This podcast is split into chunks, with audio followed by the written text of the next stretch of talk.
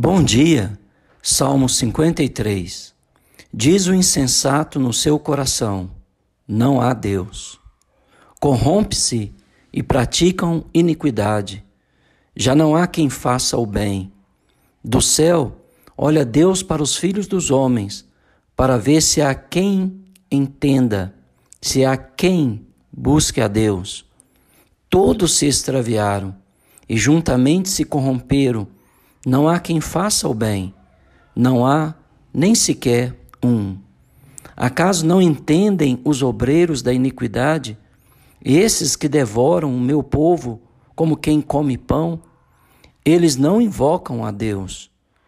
Tomam-se de grande pavor, onde não há a quem temer.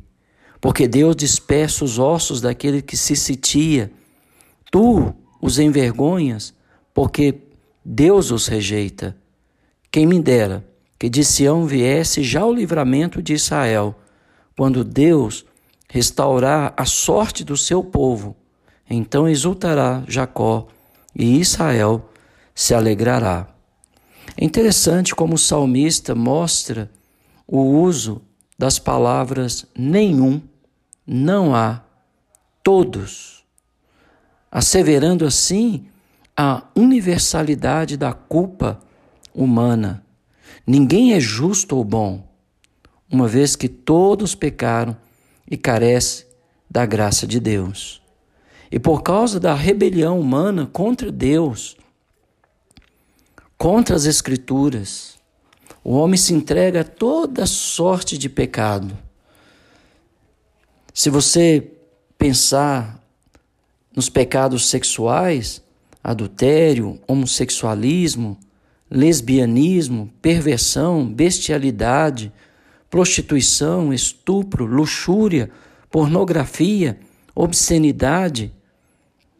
Se você pensar em pecados associados à guerra, destruição de inocentes, atrocidades, câmaras de torturas, de gás, campos de concentração, sadismo, e se você pensar nos pecados em relação ao casamento, infidelidade, divórcio, espancamento de mulheres, tortura mental, abuso de crianças, acrescente a esses crimes o de assassinato, mutilação, roubo, arrombamento, fraude, vandalismo, corrupção.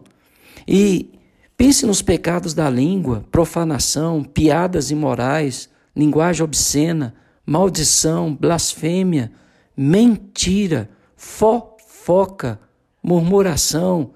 E se você pensar em pecados pessoais, embriaguez, dependência de drogas, orgulho, inveja, cobiça, ingratidão, ódio, racismo, quebra de votos.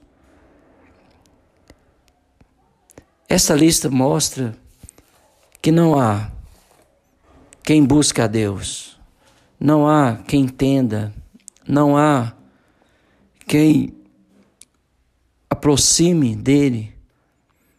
A única diferença entre nós e as pessoas é que nós reconhecemos nossos pecados e aproximamos de Deus declarando culpados perante Ele, clamando a sua aceitação à nossa pessoa, o seu favor à nossa vida, a sua graça sobre nós.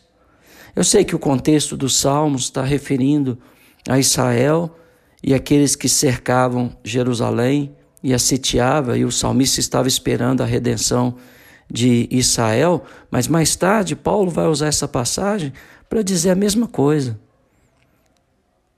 que cale-se toda boca e que todo mundo se declare culpável, culpado perante Deus. Se você hoje é justificado, lavado, perdoado pelo sangue do Cordeiro, ajoelhe-se diante de Deus e o louve de todo o seu coração. Se você nasceu de novo, passou pelas águas do batismo, se Deus te concedeu o seu espírito, derramou no seu coração o amor dele, se você é um homem de fé, uma mulher de graça, um jovem cheio do Espírito Santo, reconheça que é presente de Deus. Não há mérito em nós. O salmista deixa claro: todos, não há quem, não há quem busque a Deus, não há quem entenda, não. Todos se desviaram, todos se corromperam. Portanto, se você está em Cristo, porque você foi lavado, perdoado, santificado, nova criatura, você se tornou por causa da graça de Deus. E você pode tocar numa vida que está longe de Deus, como você estava, e trazê-la para a luz, amando-a, convertendo-a, cobrindo multidão de pecado, levando ela àquele que perdoa, que é Jesus Cristo, levando ela a nascer de novo da água, do Espírito, tornando uma nova criatura. Mas não há nenhuma vantagem em nós. Todos pecaram e todos nós carecemos da bondade de Deus. Que Deus te abençoe.